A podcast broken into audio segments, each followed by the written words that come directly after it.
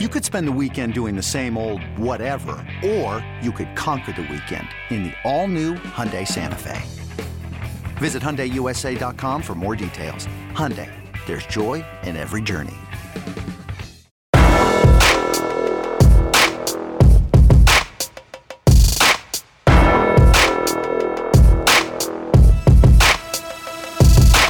Welcome in, everybody, to the flagship podcast. We are previewing the Red River Shootout, baby. Texas and Oklahoma.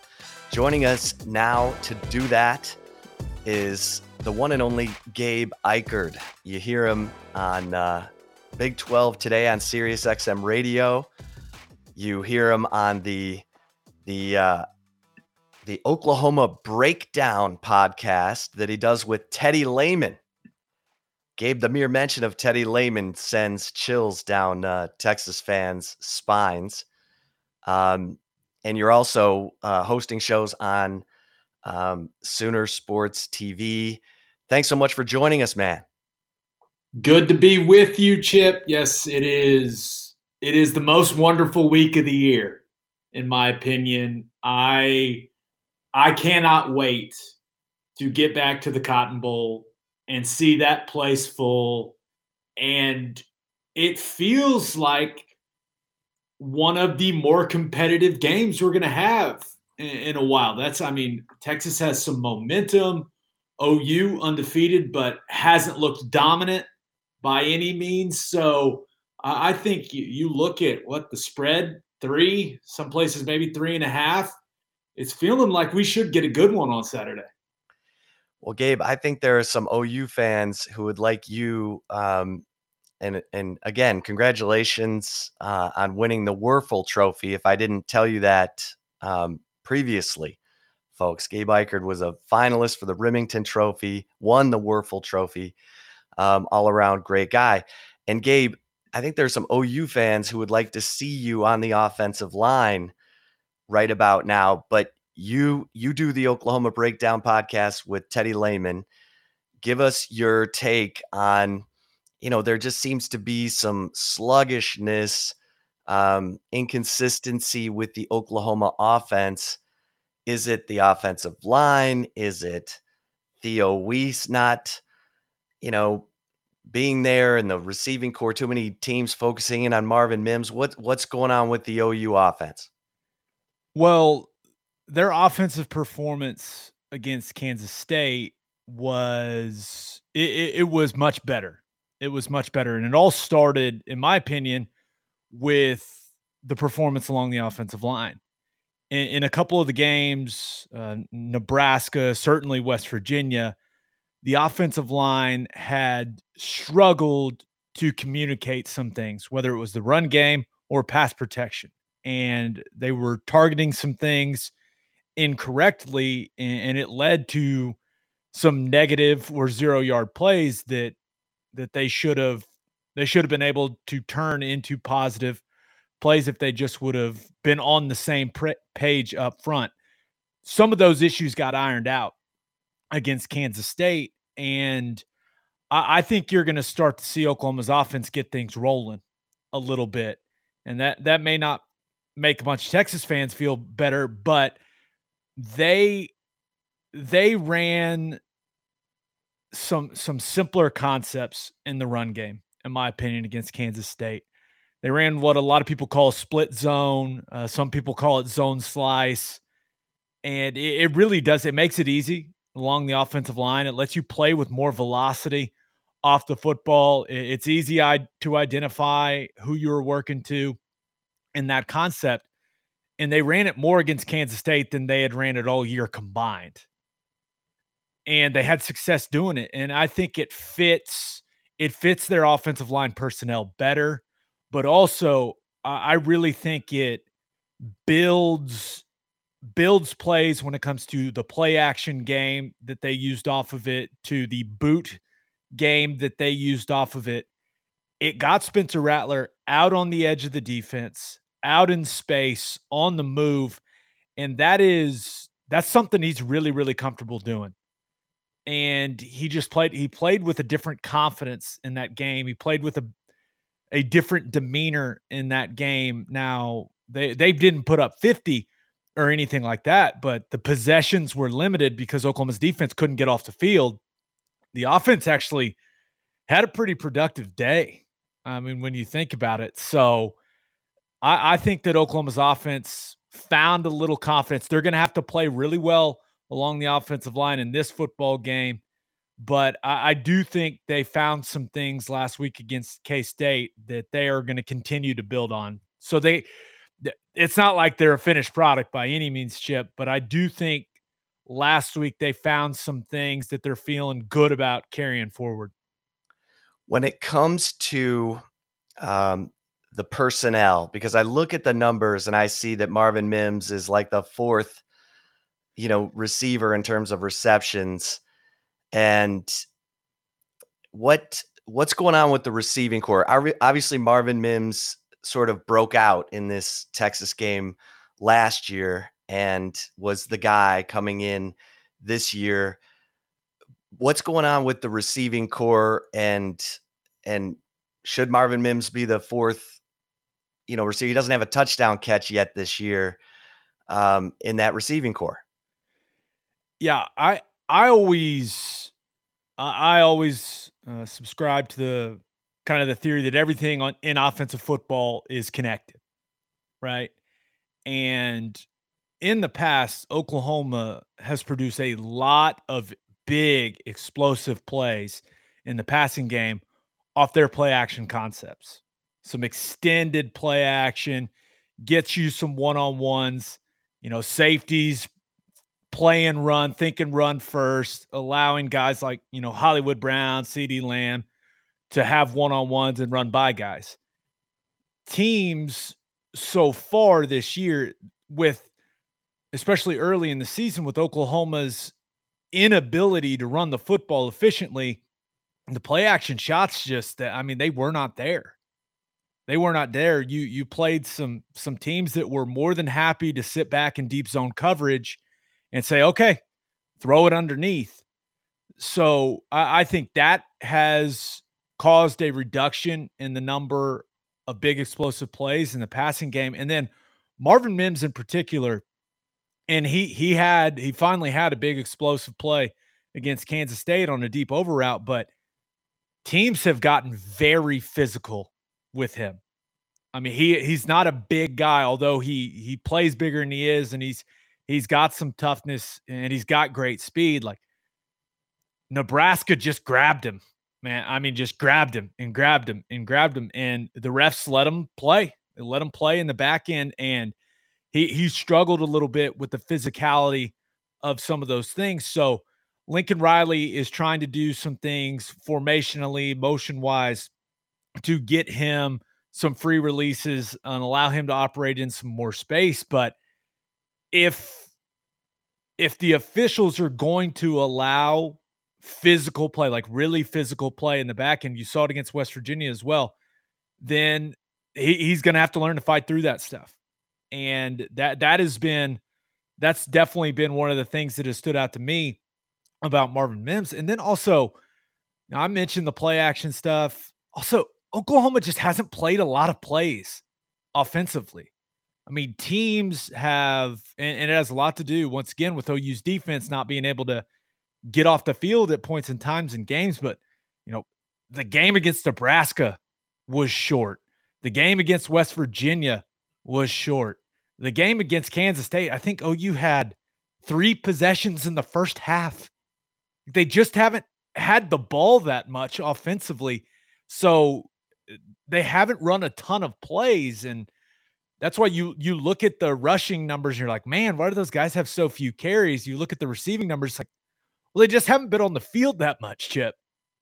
Yeah, Lincoln Riley said today that uh, what is it, three straight games where OU only had eight possessions for the entire game, and that that is, uh, you know, you you think of OU as up tempo, explosive, um, and obviously you lose Creed Humphrey, the All Big Twelve center, um, and you know, talk about how the offensive line is is gelling. Uh, you mentioned the the blocking concepts that that helped uh, in the K State game. But how would you describe the offensive line um, and and replacing Creed Humphrey?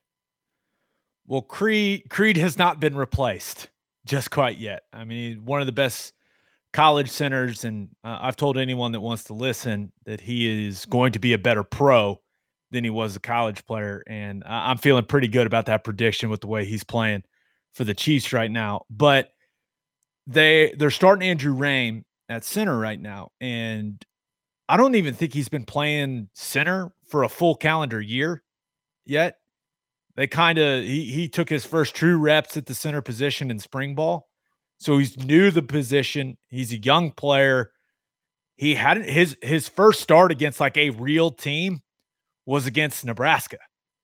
In that setting against some veteran defensive tackles and it just he he is he's playing better. Raym is playing better. Kansas State, uh, I thought he he did some really good things. Now he's still got a long way to go, and he's a young player. Like he's he's going to get his butt beat a little bit every once in a while. That's what happens when you're a young player playing high level college football. But they they have some interesting things going on along the offensive line. The right side of the offensive line is the strength of the line, no doubt. Chris Murray is their right guard. He is he's not a big guy, right? He's not going to wow you with size, but he's got toughness. He's got a little mean streak in him, and he plays with solid technique. And he, he's done a good job for him. Tyrese Robinson, their right tackle, he's a guard playing tackle. I mean that that's what he is. He's a guard playing tackle, but he's playing pretty good right now. He had some penalties last week, and some OU fans were not happy about it. I understand that, but if you take the penalties out of it, he he's playing some good ball. So that right side is is doing some good things. Like it, uh, playing well consistently, which is what you're looking for along the offensive line. You want consistency. You don't want up and down, up and down. And that's unfortunately what you're getting from their left tackle. Anton Harrison just I mean, can't seem to put not only like a like a game together, he can't seem to put a couple drives in a row of good football together. It's it's one play, he looks fantastic, and the next year, just like, what is he doing? But he's got a ton of talent. So they're trying to work through some of these rough patches, hoping that he reaches his ceiling this season, which is a high ceiling. But last couple games, Bill Bedenbaugh has pulled him out of the game and put Wanya Morris, the Tennessee transfer, in. He's done some good things, but he's given up a couple sacks, and there's just not a lot of violence to his game. It's it's very, you know, he does the right things, he's blocking the right guys, but there's nothing physical about it. And then left guard, Marquis Hayes, who is an all conference player, was a preseason all Big 12 player. He, he's just not playing well. I, I don't know what else to say other than that. He just, for whatever reason, he has not played at the level that a lot of people thought he was going to play at. And he's got to figure it out because Texas defensive line, man, they've got they've got strength, they've got size, and he's going to have to play better. That's the bottom line. So the group as a whole is getting better, but they definitely need some guys, mainly on the left side of the O line, to start playing some better football and some more consistent football. Gabe, was it seven penalties on the offensive line against K State? It was a lot. It was a lot, and they were costly as well. So not only were, you know, penalties are penalties. I will say this, a couple of them are holds, right? And when you are when you're running zone schemes in the run game and you're running, running, running, and you're targeting a linebacker or defensive lineman, and all of a sudden the running back behind you, he, I mean, he's pressing it front front side, and then all of a sudden takes it backside into an opening he sees and the guy changes direction and you've got him grabbed and he starts going the other way and you're holding him, that happens. Those are those are what I like to call penalties of passion. You can't have dumb penalties though. Holds are going to happen when you're running a bunch of zone schemes. They're going to happen. But you can't have a unnecessary roughness on the PAT after you basically ice the game away with a score and then you have to kick off 15 yards farther back and then Malik Knowles catches it and runs it to the house. I mean, you just, or I guess it wasn't a PAT, it was a field goal. And to put it to a 13 point margin, and all of a sudden, the penalty backs you up on the kickoff. You kick it off. Malik Knowles runs untouched to the end zone for a touchdown. And all of a sudden, hey, onside kicks on the table, and you've put your team in a horrible situation. You can't, you can't have those types of penalties especially against a team as solid as Texas. You you can't have it. You got away with it against Kansas State, but can't have any of that this weekend. Let's take a quick break here with Gabe Ikard, former Oklahoma offensive lineman. By the way, he went three and one against Texas during his damn you, uh, Case McCoy. Oh, and that was the last one. We'll we'll come back with Gabe Ikard um, right here on the flagship podcast. Introducing the two way V4, where groundbreaking fuel cell technology meets fresh foam cushioning for the ultimate performance. With Fuel Cell, each step feels explosive, delivering unparalleled energy return. Paired with fresh foam, experience maximum comfort throughout the game. Its lightweight textile upper offers support and breathability without sacrificing agility. Whether you're hitting the clutch shot or locking down the opposition, the two way V4 gives you the tools to play at a high level. Learn more and purchase the two way for yourself at newbalance.com. Gabe, obviously, I loved Rhamondre Stevenson last year. I love him now on my fantasy team with the with the New England Patriots. I love Kennedy Brooks too, um, and Eric Gray, the the Tennessee transfer. Talk about what you're seeing from the OU running backs. They're solid. They're solid. They had some struggles early in the year in pass protection, not necessarily knowing where they were supposed to go, but just you know being physical enough in what they needed to do in blitz pickup.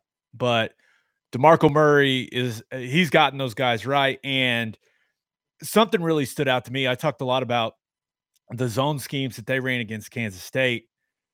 Kennedy Brooks and Eric Gray just looked more comfortable running that style. And uh, I also believe, I mean, DeMarco Murray, he was one of the best zoning running backs I've ever been around. I mean, he did it at OU, he did it in Dallas, he did it when he went to Tennessee. Like it's what he believes in. It's what he knows. It's what he excelled at. It's what, you know, led him to lead the NFL in rushing that one year. Like that is his thing. So I'm sure DeMarco's pretty pumped up about them running some zone too. And a lot of times, you know, a lot of people talk about Kennedy Brooks' patience in the GT counter scheme, how he would kind of wait and wait and then hit the hole. I really just liked the way that he ran the zone stuff against Kansas State. It was one cut, downhill, physical. I mean, he's running through tackles, falling forward for extra yards. I mean, I liked that version of Kennedy Brooks, and I think he enjoyed it too. I mean, I was able to talk to Kennedy and Eric about it after the game, and they may have been the only people happier than me about how much zone they ran. If you can't tell, Chip, I it, uh, zone outside zone is basically my favorite play in football. I think it's I call it God's play. I think it's the best play in all of football when it comes to running the football. But I I think those guys those guys really feel good about some of the things they're going to do moving forward and it also it it'll open some things up in the screen game it'll open some things up for them catching the ball in the flat just them getting easy touches and i i think that that while they only have two guys right that they really want to put on the field at running back with with gray and brooks i i think they're two really solid players. They're not bijan i'm not saying that they are they are certainly not Bijan, but they are they're good backs.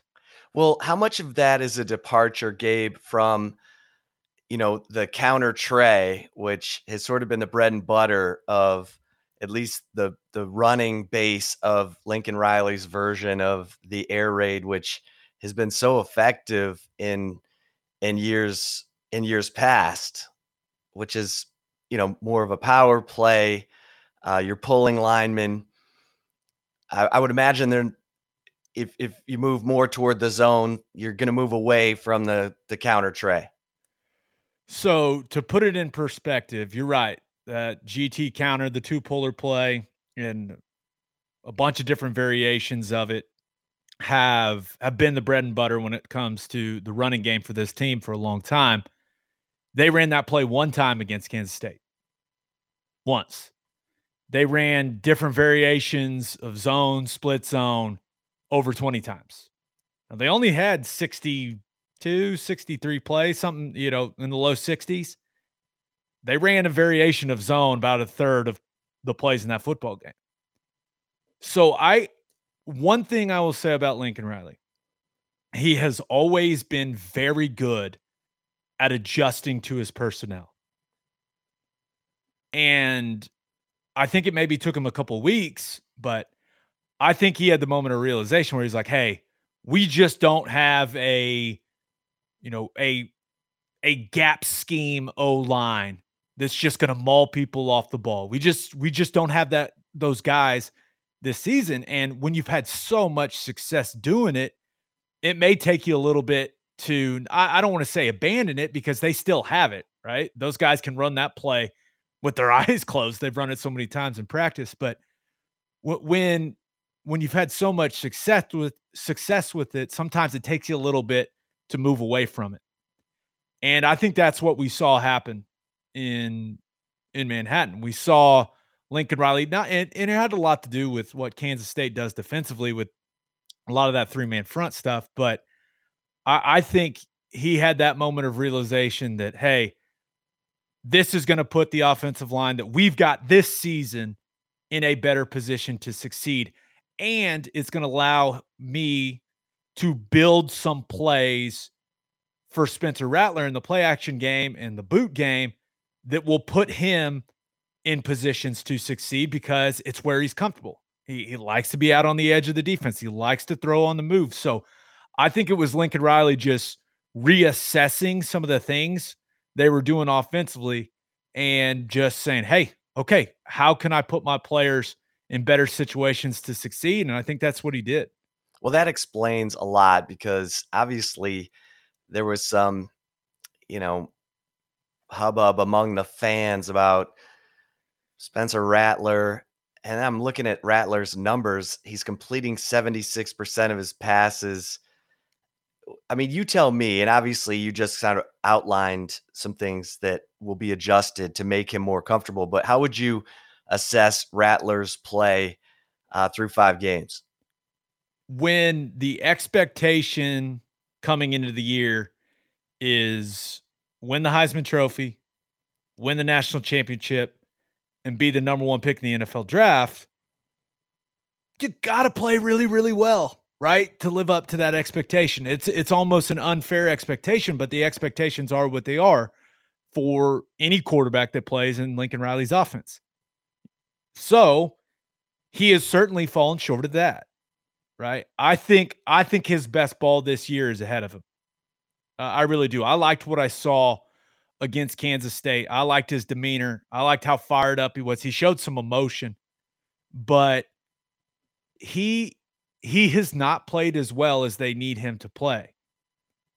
And that's not saying that he hasn't played good. Like, I mean, how many teams in the country would take Rattler right now? A whole lot. I mean, damn near all of them. So, the, maybe this is the best way to put it he's been good. They need him to be great. He's been good. Now he's he's put the ball in some interesting situations. You know, he's he, he's staring down some receivers a little too much, but he needs to take his game to the next level. He needs to be more accurate, he needs to be more decisive with the football. But he's been good with with the with the offensive line situation, even though I think it's getting better, they need Spencer Rattler. If they want to reach their goals, they want to win the Big 12 and go to the college football playoff, all that stuff, he has got to take his play to another level. That's where I think we're at. Like he's been good. but he has not played up to the expectation. And I know that, that that's an expectation that a lot of people from the outside put on him. Just knowing him, like that's the expectation he has for himself. So there's there's room for improvement, and I think I, I really do think with some of the things they've they've adjusted to scheme wise, I think his best football this season is ahead of him. Well, the defense, the Oklahoma defense, which is, I believe, number seven nationally against the run. I mean, the marquee matchup in Saturday's game is Bijan Robinson, the nation's number two rusher, against Oklahoma's seventh ranked run defense. Um, you know, talk about that matchup and and and the OU run defense. Yeah, OU's run defense has been good. It has. Uh, they have had some issues getting off the field, uh, whether it's third down or fourth down. Teams have been able to go on aggravatingly long, time consuming drives and have been able to put points up on the board, and especially early in games. They've struggled, especially the opening drive of the game for whatever reason. So just looking back at last week, you were like, okay, if they shut down the run with Deuce Vaughn, with what K State likes to do, like they're going to be in great shape. Skylar Thompson threw the ball 41 times. and that was the game plan. It's not like something that where they saw and they're like, oh, we can't run it. Let's just throw it all over the yard. It's like Skylar Thompson couldn't move. He was nowhere near 100% and he just dropped back and threw it all around the yard. And OU, they have some guys out, and we'll see. We'll see if they're able to get any any of them back. But Delarrin Turner Yell back there at the safety position. Woody Washington's going to be out for a while at corner. Uh, Jalen Redmond is down there, um, defensive lineman who'd been starting for him, doing some good things, and then Danny Stutsman, who is a freshman linebacker who had been playing a lot, has has missed the last couple. So you look at some of the guys they're missing, that doesn't help, but they just they're just not great in coverage right now. I mean, after the K State game, Alex Grinch said that calling zone coverage is a free play for the opponent right now. I mean, he said it. The defense coordinator, the man responsible for the defense, is the one that said it. So they're having some struggles. The thing that probably surprised me the most against Kansas State is they just couldn't they couldn't disrupt Skylar Thompson. That Kansas State offense line, credit to them for protecting their guy, but OU just couldn't get home. He dropped back 41 times. They sacked him once, and I think maybe hit him twice total. So that's just got to be better. It's got to be better. I, you know, I'm not a defensive guru. I know a bit, but they look they look a little lost in zone coverage, kind of like they're floating in between. And I've talked to, you know, my podcast partner. I also do the OU radio call with him, uh, Teddy Lehman. He he says they're kind of caught in between being a follow the QB's eyes and react to that zone coverage team, and then a pattern matching zone coverage team. He says they're out there just kind of like floating in between the two and that is resulting in some breakdowns in coverage. Uh, they've had some issues with communication, especially when Delarrin Turner Yell is off the field, and they just have to play better uh, against the run. They've been solid. I mean, really solid. They shut down Leddie Brown. They shut down Deuce Vaughn. Mean, those are two good backs, but their issues right now are coverage related and pass rush related they have to get more pressure on the quarterback. Bottom line. And that'll help out the coverage, right? But they're they're losing leverage in man coverage. I mean, they're getting beaten inside in man coverage. They're they're not executing well in zone coverage. They they got some problems in the back end coming into this game. And I assume it it'll be a an intense week of practice for them defensively after what their uh, defensive coordinator said after that game in Manhattan. Is Turner Yell kind of the the quarterback back there? And yeah, he's the one him. at that safety position. He's the one that now the linebackers do a lot when it comes to you know getting guys up front lined up, but when it comes to making adjustments in the back end, whether shifts, motions, you know, checking coverage, Delarrin Turner Yell is a very experienced player, and he de- has directed a lot of that traffic back there. Now, Pat Fields is also the other safety. Like he is, he's a very experienced player, very intelligent guy, uh, knows the defense inside and out. But they they are having to put some some guys that just aren't as good as Delarrin Turner Yell right now on the field, and it's it's led to some big plays. And is Yell expected to be back this week, or do we not know? We have no idea. I mean, I haven't. I don't even think that. I don't think they know. I think they'll see how he progresses this week. And it was a weird deal in the West Virginia game. Like he went and broke up a pass, and then all of a sudden, like somehow looked like he hurt his hamstring on the play. And anyone that's ever pulled a hamstring, it can be a couple weeks or it can be a couple months. So, I mean, uh, we'll, we'll see. Gabe, what uh, I, I, noticed teams have gone for it on fourth down against OU more than any other team in the Big 12. They've opponents have gone for it on fourth down 19 times through five games. They've converted 12 of those. Why is that? Is that because the offense is getting across midfield um, and they'd rather take their chances? What What do you think is the cause of that? I, I think, uh, and it's interesting. Some people seem to think it's a sign of disrespect to OU's defense or something like that, and I, I I don't agree with that notion. I think it's it's more of just coaches understanding analytics now and understanding that they're not going to beat Oklahoma punting from their own 40 yard line. Right? If I mean you you saw West Virginia do it, you saw Kansas State do it like if you're going to knock off one of, you know, the most prestigious programs in all of college football, a team that has you know, just played at a consistent level for a long, long time now. Like, you're gonna have to take some chances, and this is the way I see it. Like, it, it if it if you can't get a yard on fourth and one, then you're not gonna beat OU, right? I mean, so I, I think it has a lot to do with like Chris Klieman is an analytical guy. Like they they they look at those percentages. Neal Brown is a very analytical guy. They look at the percentages. There's a you know, there's a book out there now. Hey, go for it or not. But I think, especially in those two games, you look at it, it's like, hey, if we're going to beat OU, especially when West Virginia was in Norman, it's like, hey, we're going to have to take some chances.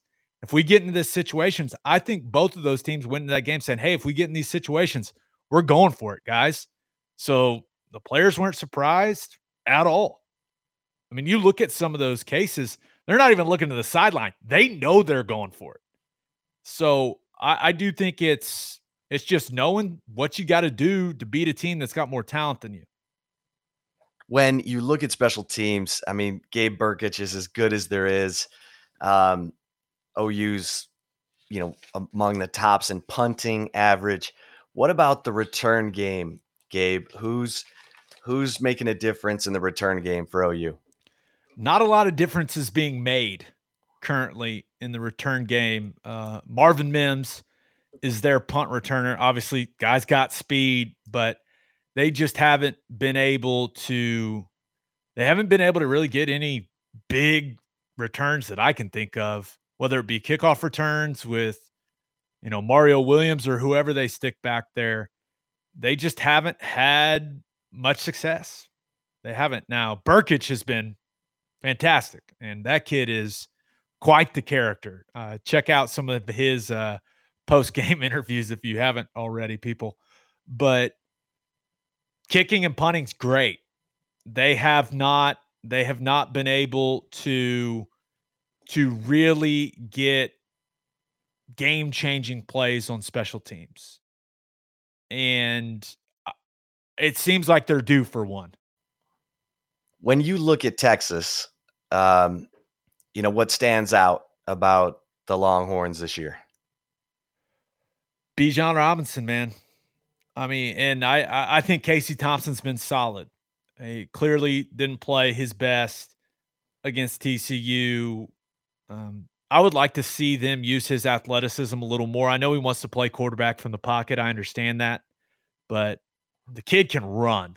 I mean, they. Sh- I would. I, I would do a few different things with him, but I think Bijan. I've gone back and forth, but he just might be the best player in college football. I I think he is making an average offensive line look good. Like he's that good. The vision, the jump cut, gallop thing, whatever the hell you want to call it, that he's able to do, the spins.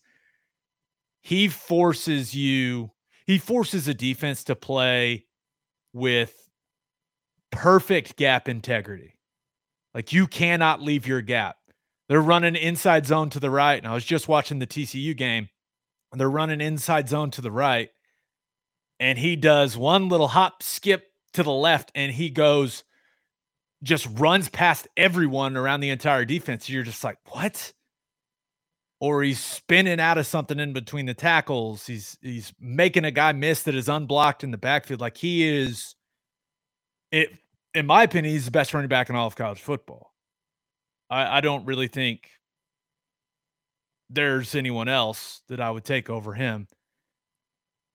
Yeah, his I think that that's what stands out. I mean, the offensive line play, and I know Okafor goes down, right? And that that creates some interesting some interesting dynamics heading into this game. I do think that Okafor going down and Kerstetter moving into the interior, I think that's better for Derek Kerstetter. I think that's where he belongs. Um, he's he's a solid player. I like the center. I like the center. I like Majors. he's doing some good things. Uh, Angilau is strong, not the most athletic dude, but strong, knows what he's doing. Experience comes off the rock in the run game. I think the tackles are going to be the big question mark for Texas in this game. I I, I look at Christian Jones and I see a guard playing tackle. That's what I see. And he has some plays where you're like, all right, yeah, he looks pretty solid. And then he's got some just terrible plays on tape where you're like, what is he doing? I think the matchup between him and whether they put Nik Bonitto over there in passing situations or Isaiah Thomas over there in passing situations, that's certainly something to watch. I honestly feel better about Andrej Karic than I do about Christian Jones in this game. And I know Karic, he's young. You can tell like he still doesn't have the weight, he doesn't have the strength, but he put some pretty good stuff on tape against TCU. Did a good job in the run game, plays hard, he's physical at the line of scrimmage. Um, he, has got some he's got some technique work he needs to do in pass protection, but he he I, I can tell you he's going to be down the line. He's going to be a solid player. He's got he's got the tools, but I think tackling is going to be, and I know it sounds obvious, but tackling is going to be huge in this game because OU's defensive line is going to whoop Texas's offensive line on a lot of plays. And there are going to be plays in the backfield to be made against Bijan Robinson. And we'll see if they can get him on the ground because they couldn't get Deuce Vaughn on the ground very often. And that was more the linebackers and secondary guys for Oklahoma. But it's going to come down to hey, can you get Bijan Robinson on the ground? Well, I, am not going to ask you for a prediction unless you want to offer one up. But um, you know, you've you've done a, a really good job. I mean, any other things you think will determine the outcome of this one? I think Texas is secondary. I, you know, I look at the defensive line, right? Veteran group, heavy. They've got size. Uh, Jacoby Jones is a little inconsistent for me, but shows flashes. I mean, a- Alfred Collins, man, you talk about a guy jumping off tape every once in a while. That guy's got all the length and athleticism in the world. Uh, we'll see if they're able to handle Coburn there at nose. I think that if if I was Lincoln Riley, which I clearly am not, I would I would make that big defensive line from Texas move, and I'd run outside zone a lot. I'd make them I'd make them read, make them react. Hey, make Coburn run sideline to sideline, make Ojomo run sideline to sideline. Get those big, strong dudes moving. Don't let her just don't let them just hunker down and play gap schemes. I mean, that's what they want. So that's how I would attack them in the running game. And then as far as the secondary, I, I think the corners and your guys nickel are solid. I mean, Jamison, I, I know he gave up some big plays uh, against Texas Tech, but the guy can run. He's an experienced guy. Josh Thompson is about as physical as you're going to see at the corner position. Now, I don't think he's spectacular in coverage, but getting off blocks, making plays on the perimeter, run support, he's about as good as I've seen on tape this year at the corner spot when it comes to doing that stuff. I think if you're Oklahoma's offense, you attack the safeties. I think that's the weakness. I, I guess if if you can scheme up some things to to really put Brockermeyer on an island when it comes to coverage, I think you you you can make some money doing that as well. But with you know BJ Foster and Jerrin Thompson and a couple of the other guys that Texas has put back there at safety, I, I think it's clear that they don't feel great about the level of play they're getting back there. And that's who I'd attack. And it's it's not easy, right? Playing a bunch of cover three, playing a bunch of cover four, but there's cover three and cover four beaters.